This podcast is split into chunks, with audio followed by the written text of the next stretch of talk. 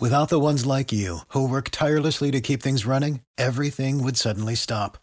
Hospitals, factories, schools, and power plants, they all depend on you. No matter the weather, emergency, or time of day, you're the ones who get it done. At Grainger, we're here for you with professional grade industrial supplies. Count on real time product availability and fast delivery. Call clickgrainger.com or just stop by. Grainger for the ones who get it done. Every team, every topic, everywhere. This is Bleav.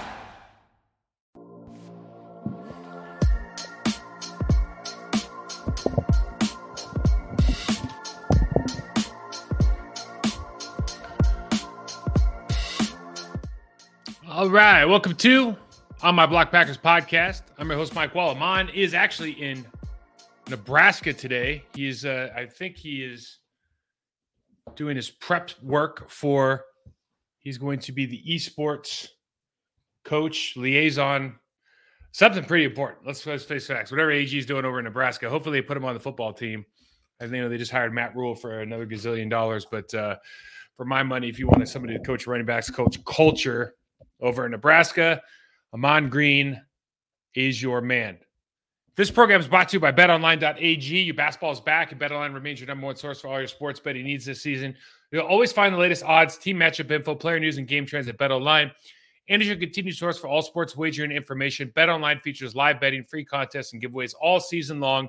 Always the fastest and easiest way to bet on all your favorite sports and events whether that's NFL, NBA, NHL, MMA, tennis, boxing, esports, or even golf. So head to betonline.ag to join and receive your 50% welcome bonus with your first deposit. Make sure to use your promo code BLEAV, that's B L E A V, to receive your awards. Bet online, where the game starts. So let's take a quick look back at this uh, Super Wild Card weekend. I know we have one more game as, as of recording. Where we have the uh, two and a half point spread between the Dallas Cowboys and the Tampa Bay Buccaneers tonight. But what a crazy weekend! Let's just start here. We're going to go over the AFC real quick because I'm going to go to the NFC guys in depth because I really want to kind of look at where the Packers lacking. I mean, we want to talk about we we're going to talk a little bit, I think, about um, you know, obviously Aaron Rodgers and, and Jordan Love and all this stuff, but where are the Packers lack? What is the difference between right now? We look at the Giants and the San Francisco 49ers, who just won some big playoff games against the Seahawks and the and the Vikings. Boy, the Vikings looked Viking-ish, didn't they? Unbelievable. But Let's talk about the AFC first before we get to that. Chargers Jaguars, epic game. Doug Pederson, former Packer, now head coach of the Jacksonville Jaguars, and Trevor Lawrence starts with four picks. I think they're down like 17. I mean, unbelievable. 27 nothing was it? Let's see. 27 to nothing. They're down. Kid comes back. That kid is magic. He's got an absolute cannon for an arm. Uh, Doug Pederson and Doug Pederson just showed everybody how important coaching is. That's all I want to really say about that game. Doug beat Brandon Staley coaching. Doug out coached Brandon Staley. Trevor Lawrence, Justin Herbert. I mean, you get blanked or give up. I think they scored what three points in the second half. The, uh, the Chargers, LA Chargers did after going up twenty-seven to nothing. You give you, you score three points, and you're a defensive you're a defensive coach, and you give up thirty-one in two and a half quarters, two two quarters in five minutes. Doug Pederson is a phenomenal communicator. He's a quarterback mentor. He's a quarterback guru. He's a phenomenal head coach. He's a great play caller. That's all these teams that are looking for like the next guy. That's it. Those are the guys. You want those guys. Doug, find another Doug Pederson. Unbelievable job by Doug. Dolphins, Bills. Mike McDaniel, I think, is one of those guys. Now, Mike McDaniel doesn't have the coaching, he doesn't have the playing background. He's not a former, you know, NFL quarterback like Doug. This guy talks different. He acts different. He thinks different. I love everything this guy did. I love everything about him. They almost pull one off on their third string quarterback, Skylar Thompson. The one thing apparently he can't do, he loses the Bills 34 31. Arguably, they outplay the Bills for most of the game. The Bills start fast, obviously, but the, the Miami Dolphins, look, they got a couple things going for them. One, they believe in what they're doing. Two, they are tired of not being good. They're tired of you know, going through Adam, you know, Joe Philbin, Dan Campbell, Adam Gase. Now they go to Brian Flores. Brian Flores is doing well. They get rid of him. They get Mike McDaniel. You know, you just go, they're tired. They just want to be good. These guys are hungry and they got some dogs on defense. They got some dogs on defense. They picked Phillips from last year. Dog. Dog. good two years from now, max contract. Watch. He'll be he'll, he'll be have one of the top contracts in the National Football League. Two years.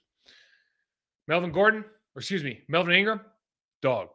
One of the most underrated pass rushers in, in, in the last 10 years. San Diego, cheat everywhere. They just picked up they just picked up the kid from the, uh, Denver. They have two good linebackers. Xavier Howard's been good for years. And people are going to pick on him after yesterday. They're running zero coverage. He gets beat by Stefon Diggs. Yeah, that's what happens when you put a really good wide receiver on anybody and, and let him, you know, give the quarterback five seconds to throw. They win. Dolphins almost won that game. Mike McDaniel, two years from now, those guys are going to be fighting for championship. They get the right quarterback. If Tua is healthy, like that's a whole question. Those guys can flat schemes good. Everything makes sense. They have speed, speed at the right positions. If anything, if you learned anything this weekend, having speed at the right positions makes a difference. Having talent doesn't have to be the quarterback. Having talent at the right positions makes a difference. Then we look at Ravens Bengals. Ravens should have won that game. I mean, Huntley goes over the top at the at the you know one inch line or whatever and gets the ball knocked out. You're just going first of all, give it to J.K. Dobbins. J.K. Dobbins has every right to be upset. He has every right to be upset. It's 13 carries, 62 yards. supposed to be the guy right now. Mar Jackson's out. Give the guy the ball. 13 carries. He's been averaging, I think, over five or six yards a carry for the last, I don't know, four, five, four, four games since he came back from injury. Doesn't get the ball once on the three plays down, down at the goal line. He has every right to be upset. However, the Ravens just defensively, great team. Bengals, I don't know. Like, it's hard to bet against Joe Burrow, even against Joe Burrow, Joe Burrow, Josh Allen next week. It's hard because their offensive line is terrible. It was terrible last year, and he still gets it done. It's terrible this year. It's arguably going to be worse this year now because they got the right side missing, and I think Jonah Williams just got hurt. It's going to be terrible this this next game, and he just he'll, I don't know. I'll just take seven sacks. I don't care. I'll get sacked eight times. This you know he just I've never seen. He's the closest thing. When I was a kid, you sat there and you thought about Joe. Mon- Joe Montana was the guy, and I don't know his stats. You know, I'm, I'm eight years old, ten years old. You know, but you just go, man, that guy's good. Joe Burrow's like, oh man, he's I don't know his stats. Boy, he can throw. You know, he just kind of gets it done, and his the ball is always on time. His guys always seem open. It's just they're really, really good. That is the if you look at all this team, this is actually interesting to me if you look at all the teams right now, you look at, okay, Seahawks, 49ers. 49ers win the game. Uh, Jaguars, Chargers, Char- or Jaguars, Bills, Giants. The Bengals are the only team where their offense is actually difficult to run. Like it's not user friendly. The Bengals offense is the least user friendly offense of any team left in the playoffs. I guess you include the Chiefs and the Eagles as well, right? They're completely user friendly. In other words, they're putting all their good players in positions to be successful. They're not overtaxing their offensive line. The Bengals probably do the former, but they don't use not through motion. They just kind of put them in, in, in places. And then their offensive line gets beat all the time, beat like a drum. You look at the Green Bay Packers, actually, as you look at, you know, you watch the, the 49ers tape, we'll watch it here in a minute. And you look at the 49ers and the way you use George Kittle, Kyle Juszczyk, and the way they obviously can interchange like Aiyuk, Deebo Samuel, and Christian McCaffrey. And you see the speed, motion, and uh, the, everything that goes on pre-snap to mess with the linebacker's eyes, secondary's eyes. You see where they align guys from a from a crack position, so the defensive end has to widen out naturally to create natural running lanes. Like everything they do is user friendly. The San Francisco 49ers are the only team I've seen, and like I, as long as I can remember, that have literally free running plays, free running plays for the running backs or for the offensive line. Excuse me. Like how many plays this this year, if you're a Green Bay Packers fan, can you sit there and go, that was like a free play? Like the tight end and the fullback or the tight the two tight they're doing all the work. All the it's student body left and they're running the ball to the right. Like how many times do you really get that as an offensive line with the Green Bay Packers? You're supposed to be running this very similar offense. Kyle Shanahan's next level. We're going to go into it right now, but the AFC to me, the, Bengals, the, the big game is going to be the Bengals Bills. The the Chiefs, Patrick Mahomes, the whole thing. I mean, listen, do you sit there and go, do the Jaguars have a chance? Well, yes, but good lord. I mean, there's a the good the Jaguars, the thing that they have is they have they have three or four guys that can rush the passer, right? Starting with Josh Allen, the other Josh Allen is probably the most underrated guy with especially the most underrated Josh Allen in the National Football League. This guy is incredible. He can uh, against the run, against the pass, high high motor, leverage, strong, has great moves, up and unders, cross chops. He can do it all. Guy's a absolute maniacal football player. Like you guys got high energy, great, great leverage. Arden Key's a great player, 95. They can all do it, right? Travon Walker is coming along. If they can upset and disrupt at the edges, which I think they can do against the Chiefs, and I don't think Patrick Mahomes can run away from those guys because they're all like six foot four, six foot five, can run. They're just built, you know, they're those tall, lanky, can they're, they leverage, but they're also powerful, athletic guys. That could be interesting. Not going to bet against Patrick Mahomes. Let's get into this NFC stuff. So I broke down the nine because we're going to look at this, but I also want to look at and appreciate kind of what some other teams are doing. You start looking at the Green Bay Packers and go, all right, are we doing this? Are we doing this to, is it a personnel? Is it a scheme? What's the issue? Why are we not where we want to be? And kind of appreciate some of the things that people are doing around the league and see if we can adopt any of this stuff. So let's take a look.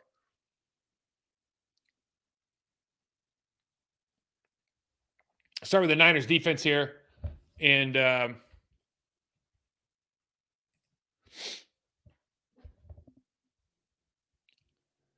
you know, Greenlaw, they mentioned a couple times on the show. The guy's leading with uh, uh 11 tackles. Uh, did uh, uh, two sacks, one tackle for loss, one quarterback hit. Bosa's got five tackles and attack for loss, multiple pressures. They multiple pressures, multiple pressures, right? Arik Armstead who's kind of unsung, right? Six foot seven defensive tackle, impossible to block, long arms, lanky, right? Can do moves from like three feet away and still beat your hands. Two tackles, sack, and tackle for loss. Obviously, you have the great guys um, at the linebacker position. Uh, uh, Fred Warner, who gets all the credit, even though Greenlaw is amazing. So, what I want to show you is they're playing just like a cover four here. And Hufanga, they just sit in the pocket for this inside slot receiver on the trips look. But we go empty and there's nobody to throw. And Bosa's already got pressure on Charles Cross. Charles Cross took a short set, and we'll show you why. But he can't even, we're talking about the quarterback, he can't even plant his feet. Geno Smith can't even plant his feet before he's got to get the heck out of there and get swallowed up. And these are the kind of things that, this is the sack fumble, these are the kind of things that the, the 49ers defense just can't account for. And you look at when the 49ers line up like this, they'll do a lot of just straight rush, but they also do a lot of we're going to take that three technique that's really a four technique now over the left tackle, and we're going to bull rush the left tackle and we're going to bring Bosa under. And so when you set as a left tackle, you have to kind of set on this guy, but it force it, it kind of gives you more you you have a tendency to give it more attention than you should. And you can see with with Charles, who's going to be a great player in this league, Really excited about him. But he starts turning a little bit early. He's going super vertical, so he hasn't gotten any width whatsoever. And now he's almost giving ground. He's at a bad angle, and this is just a bad look. He's catching a player who really is good at that bend and winning with that inside hand on a power press move. Obviously, 94 comes around and makes the play, but you see really why he had to step in the first place. Now, this is a third down play, and this is the kind of stuff that if you're Seattle Seahawks, you got to go back and look at and go, does this make sense? They're going to run kind of this this drive route where they're going to take what they're going to try to free up 14 um, by pressing up on the red the red the uh, let me say it again. The inside receiver is going to kind of press and jam release and take a flat route, and then we're just going to get 14 up and under and try to run across on a on a shallow cross look. But the problem is it takes a minute. And unfortunately for Geno Smith, he doesn't have a minute. I mean, he plants his foot and those guys are already in his face. And so these are the kind of looks where, listen, the San Francisco 49ers know like you're not going to be able to hold up on our rush so they can play up and press man. We talk about that with the Green Bay Packers all the time. It's a combination on the front end and the back end. You can play press man, you can play up close, and all you can do is run go routes, right? If you believe that with the look you're giving right now that you see on the screen, you're going to be able to get home under two and a half seconds. If the answer is you can't get home after two and a half seconds, you're going to get some momentum, then yeah, you expect that your receivers are going to be able to, uh, like DK, he's going to be able to create some separation. They just don't literally have the time. You can see Geno Smith here They get ready to go. Ball one, two. And right here, he wants to throw.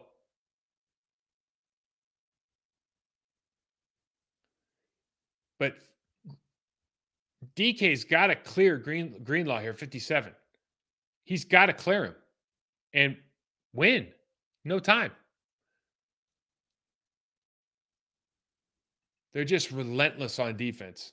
When I think about this team, when you just think about the San Francisco 49ers and you and you want to just make a, a, a proclamation about you know what's their culture, what are they all about?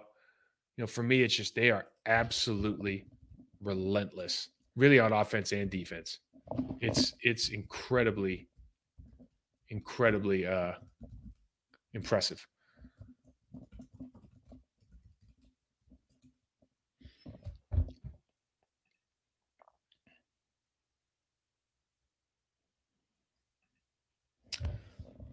So Geno drops to his his high point.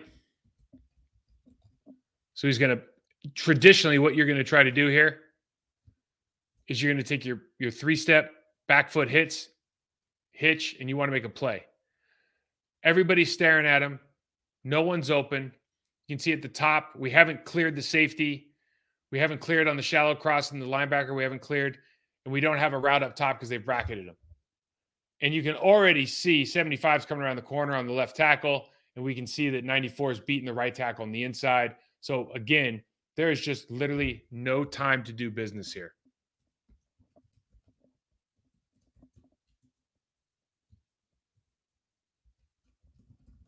So the reason I put those lines up, guys, is ideally as a offensive tackle,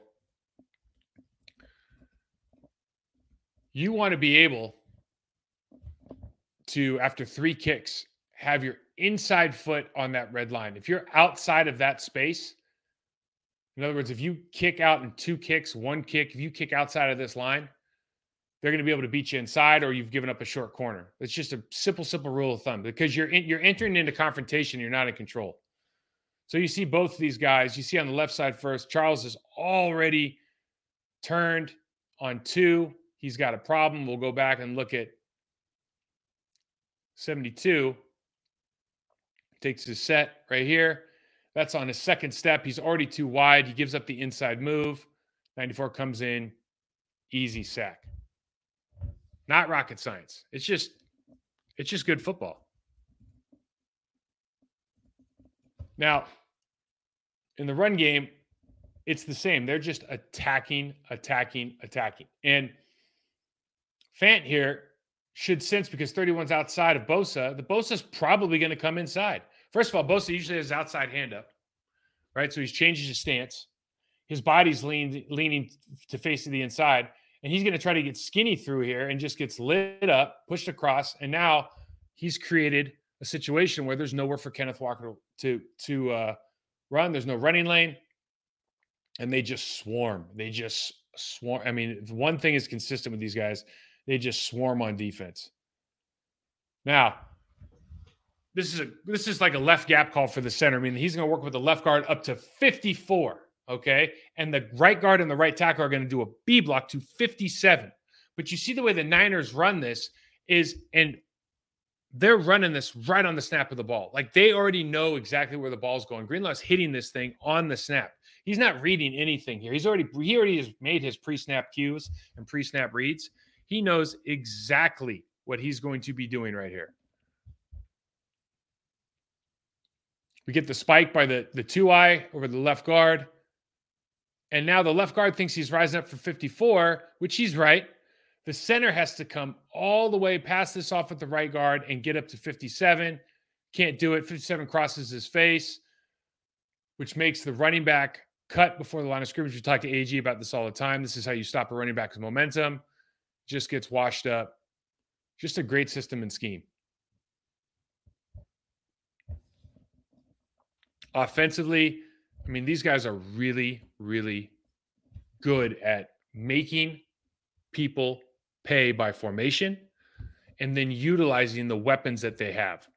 And for me, I think that uh, Kyle Juszczyk and George Kittle are the absolute key to success for this team. We'll start here. And Bruce Irvin, you can see, is split out. And he split it because he's worried that Juszczyk's going to crack him. Juszczyk's in a cracked look. They bring Kittle across, and he's sprinting across. He's not giving anybody time to think about it. So now 51 has to sit here and widen. Now he's got Trent Williams 71 coming at him. And Juszczyk's just going to come in and crack the middle linebacker. Easy.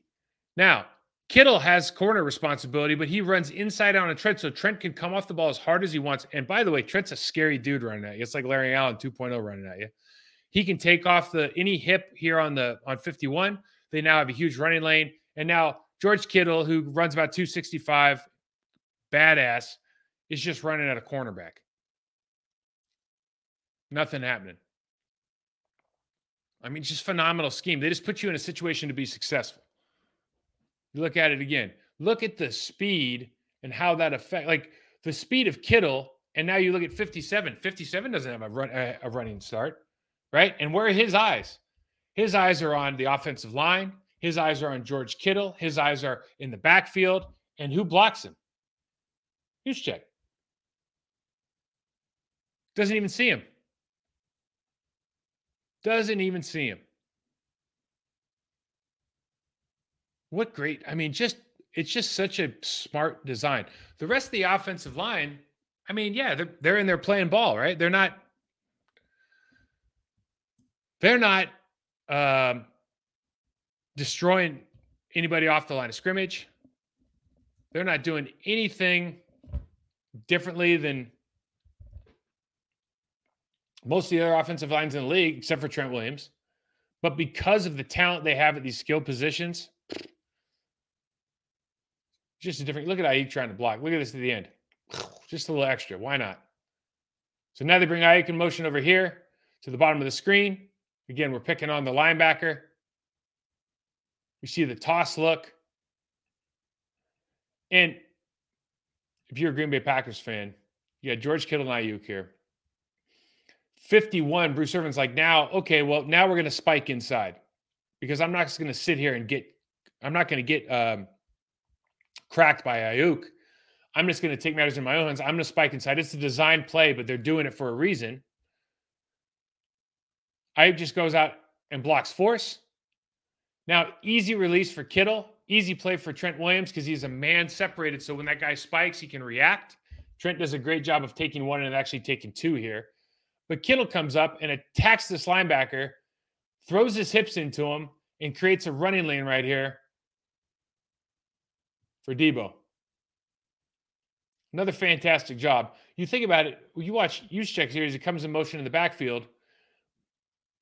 He doesn't even have to block somebody for five yards. I mean, he's got to find somebody to block. Phenomenal. Just a phenomenal job of the speed of play, speed of pre snap motion, moving around, and just having guys that are Swiss Army knives at the absolute highest level. And so, what happens? They bring Juszczyk back in motion. They bring and then they, they put him in far. They bring him across like they're going to run their toss play. Deebo's in that crack position, so 53 is widened out. The, enti- the entirety of the Seattle Seahawks line is going to be sprinting to stop Christian McCaffrey. They just pick it up. Purdy throws. Purdy had a good game. Throws it right to Deebo. These guys block downfield for him. They do the rest. It's phenomenal. Phenomenal, phenomenal, phenomenal. Just fun to watch. I mean, if you're if you're into football, man, this is just it's just simple things like this. So they take they take the backfield action. go back here. And they motion him out, and that starts widening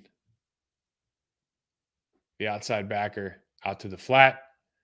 It creates a wide open release lane for Aiyuk. And they're basically saying that 57, as he's backpedaling, is not going to be able to keep up or is not going to follow the eyes of Purdy as Aiyuk runs this deep dig route right here, wide open.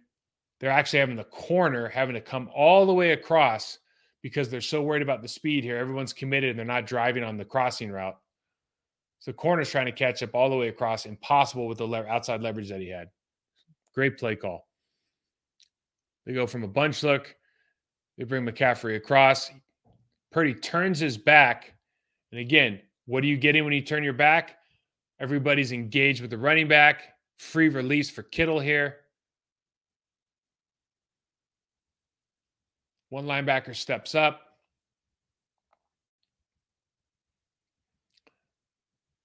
Now they're trying to pass this off, but it's like pass it off to who? Is he trying to communicate with the linebacker? The safety on the other side's got to worry about the corner route.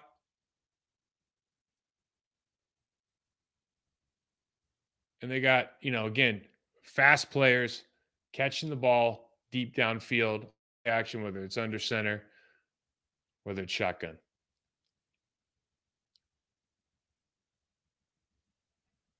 And you look at the action, a lot of teams run this, so they'll pull their right guard, lock everybody down, bring check down as well. He doesn't even have to block Bruce Irvin, right? It's like the, you get to the point where they really got they're really rushing two right here, which is insane. Great pocket, great throw. And then when I talk about, you know, you, what do you need? Like, what do you need to advance? What do you need to go forward here? Well, George Kittle is like a unicorn in the league now. I mean, in my in my estimation, and I say that because how many guys can block like him? How many guys can run after the catch like him?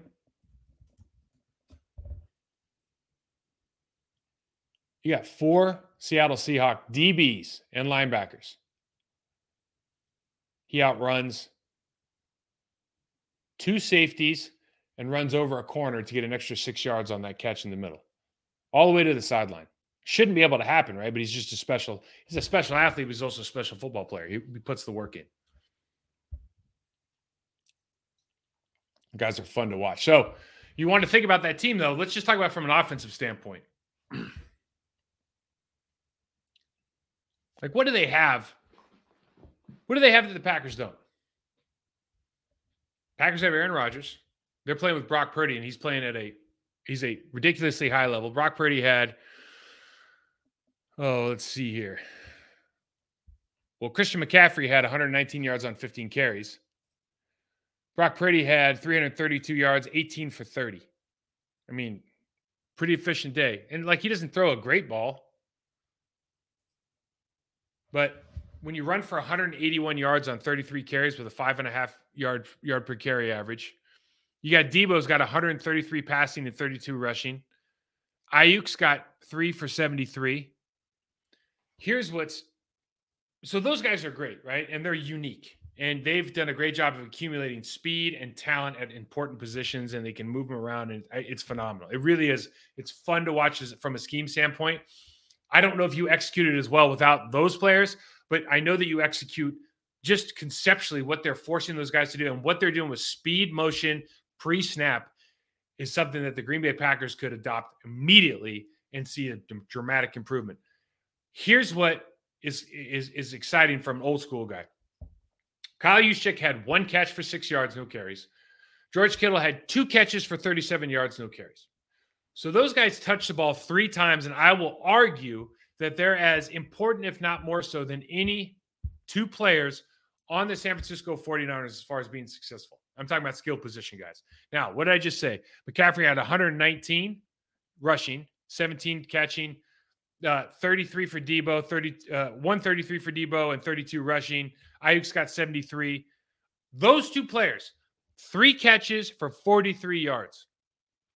But everything they do in that system, the leverage they create, the mismatches, the speed, the speed motions, the power, the the physicality, the aggress, everything that they do is built around the fact that those two are just badass unicorns. That it's not like it's not like you can't find those guys. It's not like they don't exist. It's not like it's not like there's another there's not another Kyle Juszczyk out there or another George Kittle. We just don't like we look at Travis Kelce. we look at you know the the the slot receiver tight end, and we covet that now. We don't even think about fullbacks.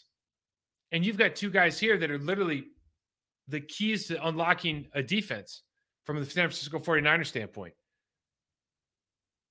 If you have those kind of guys, you can find those. I think you can find I don't know if you can find a George Kittle. I don't know if you can find a Kyle Juszczyk, but you can find comparables in you know in the in college football, in the National Football League. You just have to go out and teach them and use them and and and develop them to be these kind of players. Man, those guys are special and they are making an incredible difference for that team.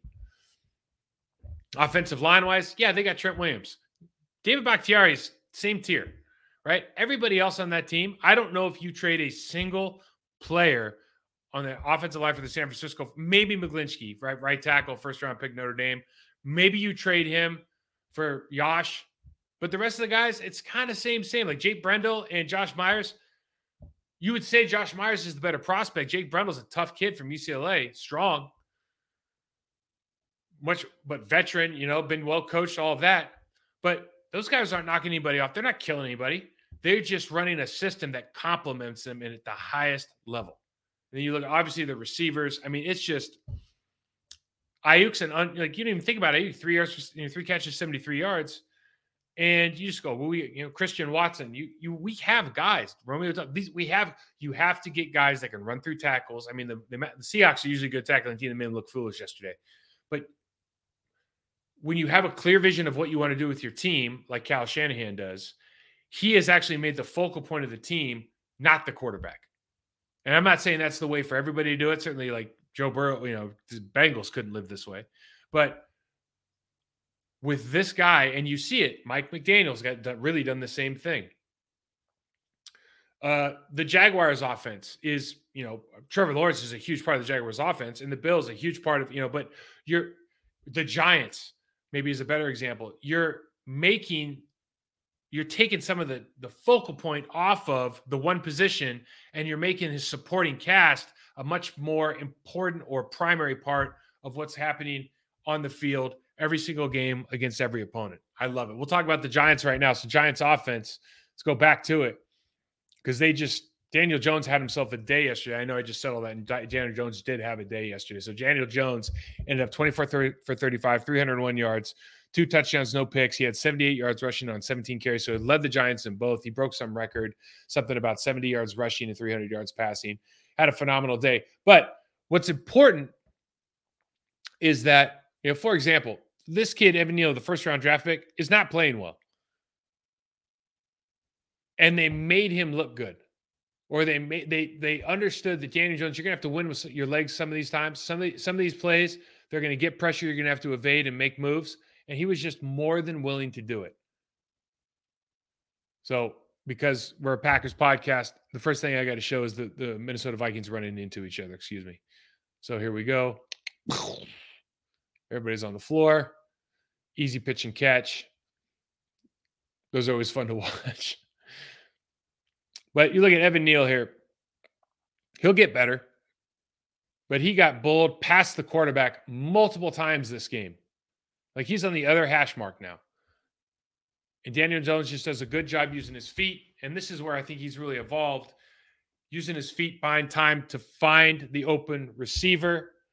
Great job in the slot opening up here on Hendrickson or Kendricks, excuse me. We'll show it here. We'll show the pass rush.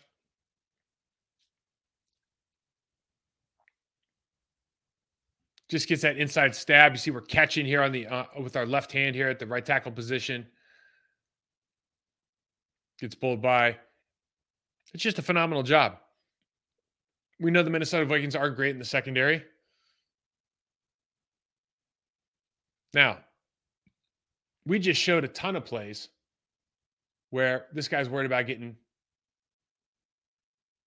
cracked. Now, if you're a Minnesota Vikings fan, you're going, okay, let's let's just look at this. You know, we're we're tighter to the field. We're on the right hash, so we're tighter to the field. We're in a crack position. Should we be aware here? Should we have one guy outside leverage on this entire thing? It's likely a problem. It's a thing they'll look back at and go, okay, we should probably leverage this a little bit better.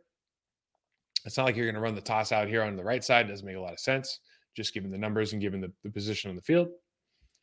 Great job here by the rumbling, bumbling center coming around. So we do the fake jet sweep, pitch to Saquon Barkley, C76 rumbling over, getting there, get there, get there. Bang, finally makes the one little block to let a talent like Saquon Barkley, again, focal point for the offense. Saquon Barkley has 53 yards on nine carries, two touchdowns. Okay. They run for 142. But because you have a Saquon Barkley, it changes the outlook of your team. What are you worried about? You know, game, you know, game. If, what's the game plan? Okay, yeah. Are we worried about Daniel Jones? Maybe after yesterday, yes. What is every team going in saying? We got to stop Saquon Barkley, right? Stop Saquon Barkley, stop the play action pass, right? Off of the Saquon Barkley runs. Got trips up top. One thing they do with Saquon Barkley is that when you release him through the line of scrimmage, so a lot of like linebackers, if you if you flare him out to the right or to the left, it's kind of easy to see, easy to read, easy to pick up. You bring him right down the pipe between the guard and the center, and now you've got a bunch of mess at, with this linebacker. To his right, he's got bodies, and now he's got to go try to pick up Saquon. They try to pass this thing off to Kendricks. Doesn't work. We'll see it here. So this is Hicks. Tries to pass it but Kendricks has no idea, man. He's just trying to press that inside slot receiver. He's late to it. Genius. It's just all about communication pre snap and not having to do it post snap, right? If you have to do it post snap, you're usually going to put yourself in a bad position. Same thing here. Saquon's exiting through the B gap, and now you've got bodies flying at you. This really just turns into like a clamped in bunch look and they could have thrown anywhere they wanted. Here, you see Saquon's wide open. You see the the guy uh, going across the field. The receiver's open as well. You look at this from the end zone copy, though.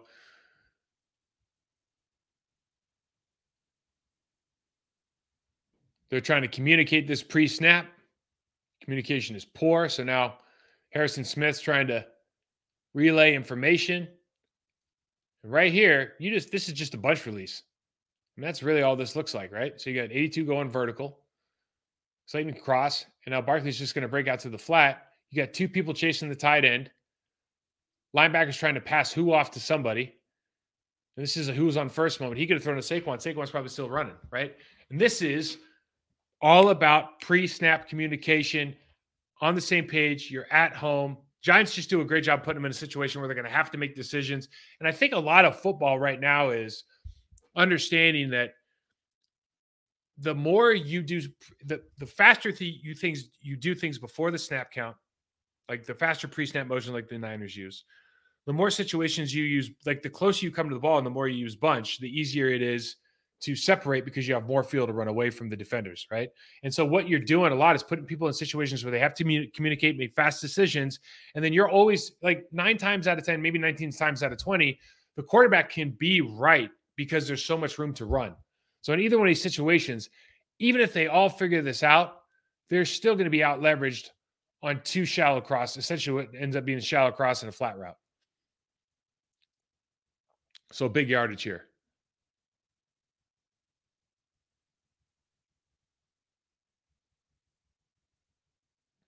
They run the inside trap. Inside trap's getting really big now, and this is a great way to get you know guys like Barkley a couple more like free touches you see 97 here, and he's just put in a really difficult situation because you have so many things that can happen at the defensive tackle position. You could be draw. This could be a double team. This could be a single drive block. This could be a backside B. This could be a cut block on the backside by Andrew Thomas. You see the motion. They bring it back. This probably demonstrates that we're going to try to cut off with this uh, with 83, which means what? With means Andrew Thomas, and we're going to get a double team look right here. So he's expecting that. They step two. And now 97's like, doesn't even know where to look. The quick trap game's on. Kendricks gets blocked by the right or the left guard. They seal it off of Thomas and the and the receiver. Now, now Harrison Smith's an all pro, might be a Hall of Fame player. Saquon Barkley's like, this is like Barry Sanders 2.0 right here, though. Whoop. I mean, that's big time. He did it so good, he wanted to do it twice. Let's look at it again. I mean, I think when kids go to sleep at night, they wish they could do this. Good, good Lord. Special. Now, Giants defense. I think for me, Giants defense had two objectives in this game. They know that Kirk Cousins does not take a lot of sacks. But they also know, like we talked about before, that he can get rattled. They know that he doesn't have a great sense of pocket awareness. And we know that if you take away his first option, which is usually Justin Jefferson, and you present him with some issues, it's he has a hard time getting right, and he can do some Kirk Cousin things, which eh, you know ultimately he ends up on I think on the fourth and eight throws the three yard pass. Right now he didn't have a bad game. Hockenson actually had a really good game, which is like the same you know blueprint for the Packers, which was take away uh, Jefferson. They largely did. Jefferson had seven catches for 47 yards. Hockenson had 10 for 129. Thielen had three for 50. So they got their yards, but they probably didn't give them the manner that they wanted. But the Giants defense, I don't think they recorded any sacks. They had five tackles for loss. They had 11 quarterback hits. Dexter Lawrence, what we talked about earlier in our preview, Dexter Lawrence versus the interior of this line. Garrett Bradbury was back. Dexter Lawrence versus the interior of this line was going to be a problem. He was a problem all day yesterday. And we talk about knockdowns, but we don't talk about or hits, quarterback hits, but there's also a ton of pressures that go along with that. These guys just played next level. But it was very simple. Reset the line of scrimmage, double JJ, simple game plan. Can you execute? So listen, if you're a Packers, if you're an NFC North fan and you see this, so they run the reverse and you're throwing it back to Kirk Cousins, I mean, you just go, it's going to be a good day. You know, this is like this is like when you put peanut butter under the, the jowls of your dog. You know, it's a, what is that? They call me Tater Guy, Ron White. He puts peanut butter on the jowls of his dog, and the dog looks at him and says, "Gonna be a good day, Tater." Like it's gonna be a good day when you see this, because that's just, I mean, that's just all bad. Love it, love it, love it, love it. So we see the first one, Dexter Lawrence. I don't even have the, uh, you know, one of the big quarterback hits that you show, but just from the run game perspective, listen, the left guard, they must not trust that left guard very much in, in, in the way that they run stuff. And it happens multiple times this game. But the center has to try to overreach Dexter Lawrence here and just doesn't have that inside window. He's got a, a, a heavy, heavy shade. But, you know, for me, if you've got a guy like that, you've got to be able to sit and feel this guy a little bit more at the left guard positions, just so the center doesn't feel like he has to overreach with his second step. Because if he does, gets that crossover, and all of a sudden Dexter Lawrence is going to do that. I don't know what he weighs, but it's a lot. And he's going to press you into that hole. You're coming off an injury, tough sledding, bad luck. You know, this is just one of those things. I don't. It's it's just hard to, uh, from a scheme standpoint, it's hard to justify doing that with the player that Dexter Lawrence is. You see this one. Same kind of thought process. I'm going to point at the, we're going to see the drop here, and they're going to drop and they're going to double. Jefferson. So they thought they had at the snap, go back here. So it looks like he has inside leverage. This is how you confuse Kurt, right? Now you take the would be blitzer you give him inside leverage. You create an outside leverage position on, on Jefferson. All of a sudden, he can't throw he wants to throw. Problems. What's the second part of this? Um, so that's, you know, everything's married, right? So the back end's married to the front end. We talked about it before um, with the Niners. But the way that 36 masks this and then takes inside leverage away, takes away that first throw because now the slot defender can take outside leverage on that out route from Jefferson. The other thing that happens here, this guy, this is their dude. I mean, this guy is just disruptive. And the and the left guard for me, I mean, you're to give him a hand? Like, why don't you, you, you might as well just pat him on the ass on the way by. You got to slam into this guy and stop momentum. Now, he's the one who got rolled over, I think, later on in the game because he's kind of playing soft and putting his hands on Dexter Lawrence. Dexter's like, I'm not doing this stabs him, throws him on the ground, and jumps on Kirk Cousins. Now, the left guard ends up getting a great help block with Christian Darrisaw right here and knocks this guy out. But it's like, dude, you left your interior center. You left him out to dry because you didn't stop momentum, creating problems, right? Just simple stuff. But with a Dexter Lawrence, that guy is phenomenal right now. I don't know if you can stop him one on one. When he gets that stab and lean into it, it's a real problem. Guy's phenomenal. Now, What's the other part? We talked about double and JJ. We just showed one of them. This is Green Bay Packers Formula 101. This is Joe Barry. They go the two by two. So he's the inside receiver.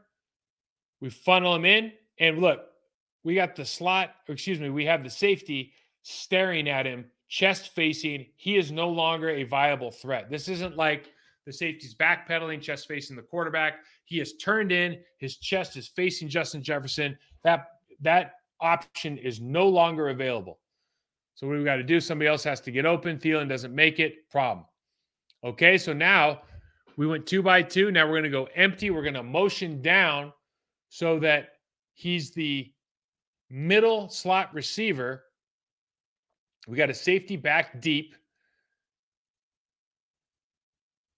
And they still they don't care. We usually what happens, you trap the middle, you trap the inside slot receiver on looks like this. Nope. We are double teaming Justin Jefferson. He is not going to get open. This is a great play design actually by Kevin O'Connell. They're bringing KJ Osborn all the way across. So they're going to go up top, they're going to go deep, and then they're going to bring Justin. This is basically two deep, two kind of deep crossers. You got the flat route here on the 50. You got the go route. You got KJ Osborn taking like if it's a like a left flood route, but really what they're trying to do is get Justin Jefferson all by himself over here. They bring the you look on the the bottom of the screen on the 48 yard line. You see that the the uh, the defender's looking at the wheel route by the running back.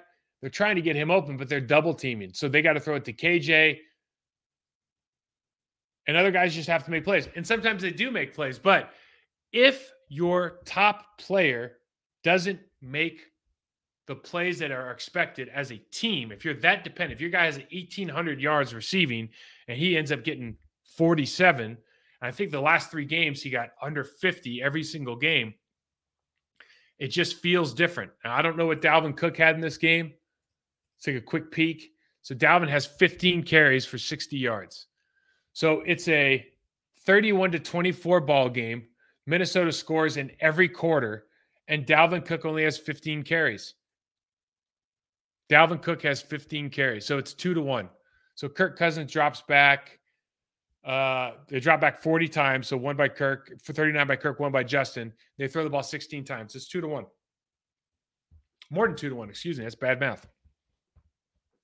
So it's it's over it's over 66% of the time they're throwing the football. Not a good way to, you know, it's just a tough way to win in the playoffs, right? I mean, this is the way that this you live in, live by the sword, die by the sword. You got an all pro caliber running back. You got an offensive line that's going to be hurting against a guy like Dexter Lawrence in the middle of the pocket. Guys outside that you can run against have been proven they can get run against. It's not like the New York Giants aren't the best team in the league against running the football, but they did a phenomenal job resetting the line of scrimmage with the interior uh, two defensive tackles. They did a phenomenal job of taking away Justin Jefferson as a first option. And I'll go back to it. When you look at the Green Bay Packers, what can you take away from this? From the offensive side of the ball, Daniel Jones is a young threat. He's got a good arm. He's got great feet. You know, he's a developing quarterback. He probably made himself a lot of money yesterday and probably made himself another, I don't know, 50 million over four years. He's probably a 40 million, 45 million a year guy. If they get signed a big contract, you know, four or five year deal, probably hundred million dollars guaranteed. Like he earned, he earned it yesterday. He certainly did. But you're not going to take him over Aaron Rodgers. You look at their running back, Saquon Barkley, arguably one of the best guys in the league. We have, listen, we have Aaron Jones and AJ Dillon. They're very, very good. Now you got, you if you start looking at these different breakdowns in players, you got C-Mac, Deebo Samuel, all those Elijah Mitchell, all those guys over in San Francisco, phenomenal, right? Giants, Saquon Barkley, phenomenal. Box office. Travis Etienne down in Jacksonville, I think phenomenal, like phenom- high, high level player. Devin Singletary, I mean, really, Josh Allen's the running back in, in, in, in Buffalo. Joe Mixon's a great player, but really, that's the Joe Burrow show over there. But you start looking at the, the offenses you might want to emulate. Think about San Francisco. I think about to a certain extent. I mean, honestly, the New York Giants, like it's a user friendly offense. They're really good at running back. San Francisco is really good at fullback and really good at tight end. You know, that's where I think the Green Bay Packers would all agree. We need to develop or upgrade, develop or upgrade. I don't know that you necessarily can turn Tonyan into a Kittle. Um, just mentality wise, the way he works in the offseason, all of that stuff. Like George Kittle's a unique guy, but I think you can find a guy like him and develop. It's not going to be next year, but maybe in two years from now. But just you're drafting with the idea of I want that kind of player. I want that kind of personality, that kind of work ethic. Um, Daniel Bellinger is a rookie playing for the New York Giants. You know, I mean, he's he's going to be a good player. He's a developing guy. He's not a huge weapon. He does a little bit of everything, though. He gets he's he's proficient, right? And they put him in situations to be successful. And then you look at the offensive line, and I don't know a healthy offensive line, a well coached offensive line for the Green Bay Packers, a year under the belt. If, if um, I don't know if they put Stenavich back there, I don't know if they just continue to evolve and improve in that in that room. But yeah, you know, back to Ari Jenkins, Myers is going to bounce back and have a, a, better third year. You have to believe that you know he's going to buckle down and really work on his technique. John Runyan Jr. is going to continue to develop like some more power and explosiveness, be a better version of himself this year. And then the right tackle position, Zach Tom's going to be there somewhere. Yosh is going to be there somewhere, depending on what they do in free agency. Like you have the makings of, I think, a good offensive line. They were a good offensive line in 2021, 2022 season. The Niners, Trent Williams is unique and he does a lot of stuff for that team that just other people can't do. He's like a Larry, he's a Larry Allen type player. But the rest of them, you know, good. They're they're good, solid player. They're good, solid uh, offensive player. They're nothing phenomenal. They're not nearly what you would expect them to be, given the offensive powerhouse that the Niners are. Jags, Brandon Scherff, they brought him in. Uh, phenomenal leader, phenomenal player, going to be a Hall of Famer. The rest of them, same, good. They're they're they're good. That's the Bills, left side of the line, Saffold, Dawkins, Morse, good, good players, high level players, winners, proficient. Like they win their 1v1 matchups. That's a good, I mean, I would argue that they're better than the, than the Packers offense, uh, offensive line right now. Bengals, always bad, right? Always bad. And this is kind of what gets frustrating, I think, when, when people start talking about the Aaron Rodgers story. Is you see a Joe Burrow and you go, dude, Joe Burrow is going to get the Bills might sack him eight times next week. I mean, they got two guys that have never. So the right guard was playing for the Texans at the beginning of the year. The right tackle, La'el Collins, is injured. Cap is injured. So the right guard, right tackle are, are, are new. Jonah Williams hurt his knee in this game, so they're going to have a new left tackle, supposedly. So they're going into this with two out of their five starters, and they're already bad. And they already gave up 41 sacks before last night. Joe Burrow just keeps winning right? It's different. They their offense is not user friendly. He's just really, really, really good. And then you look at the Giants' offensive line.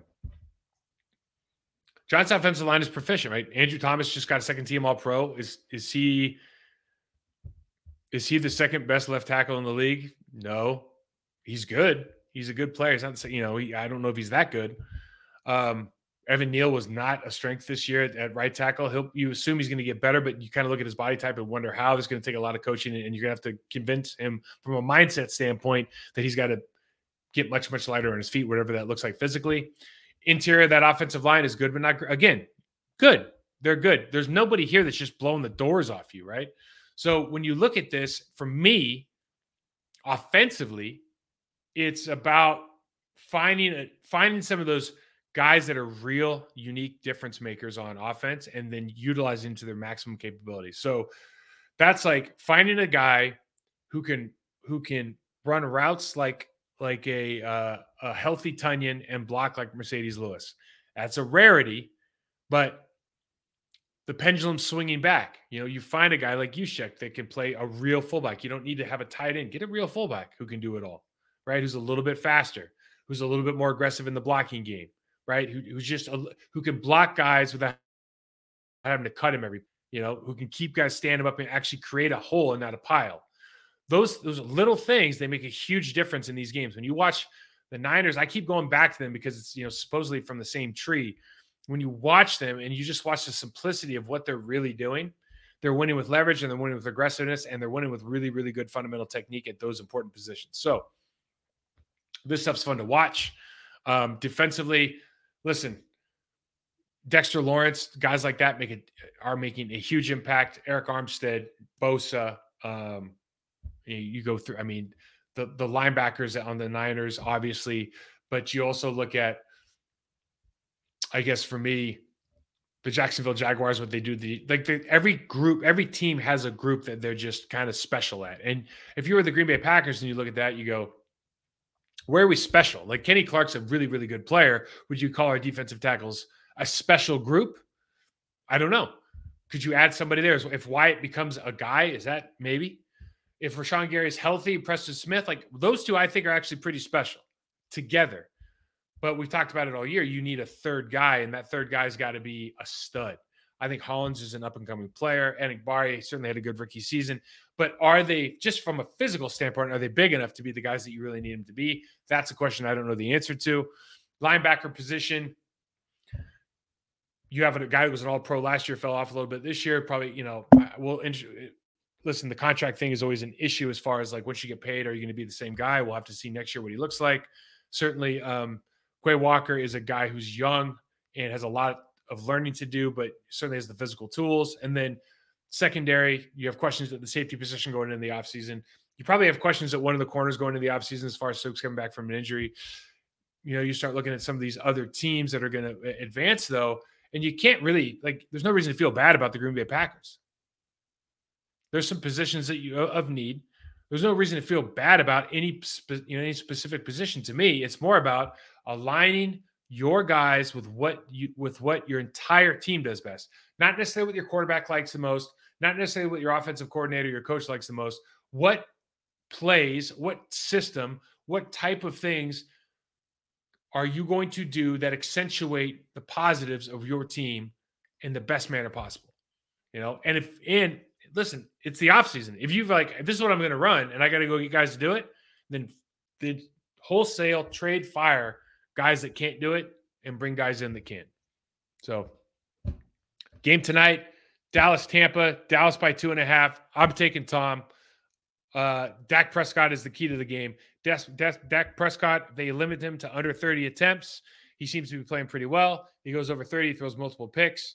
Um, I think it's as simple as that. We showed in a preview last week. Holds on to the ball, has pocket presence is an issue right now. Accuracy has been an. Issue footwork. If he just can get his feet set, step underneath him. Guy's a good quarterback. He's a great leader. I'm actually rooting for him. I like Dak Prescott. Not a huge fan of Dallas Cowboys historically, but I just think it's always tough to bet against Tom Brady. They're at home.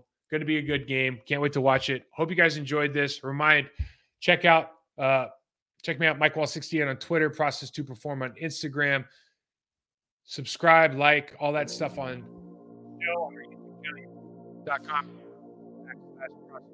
show.com. Thursday. Without the ones like you, who work tirelessly to keep things running, everything would suddenly stop. Hospitals, factories, schools, and power plants, they all depend on you. No matter the weather, emergency, or time of day, you're the ones who get it done. At Grainger, we're here for you with professional grade industrial supplies. Count on real time product availability and fast delivery. Call clickgrainger.com or just stop by. Grainger for the ones who get it done. You know, when you're listening to a true crime story that has an unbelievable plot twist that makes you stop in your tracks? That's what our podcast, People Are the Worst, brings you with each episode. I'm Rachel. And I'm Rebecca. We're identical twins who love true crime cases that make you say, didn't see that coming, and we hate the people responsible for them. Listen to People Are the Worst now on Apple, Spotify, or wherever you get your podcasts.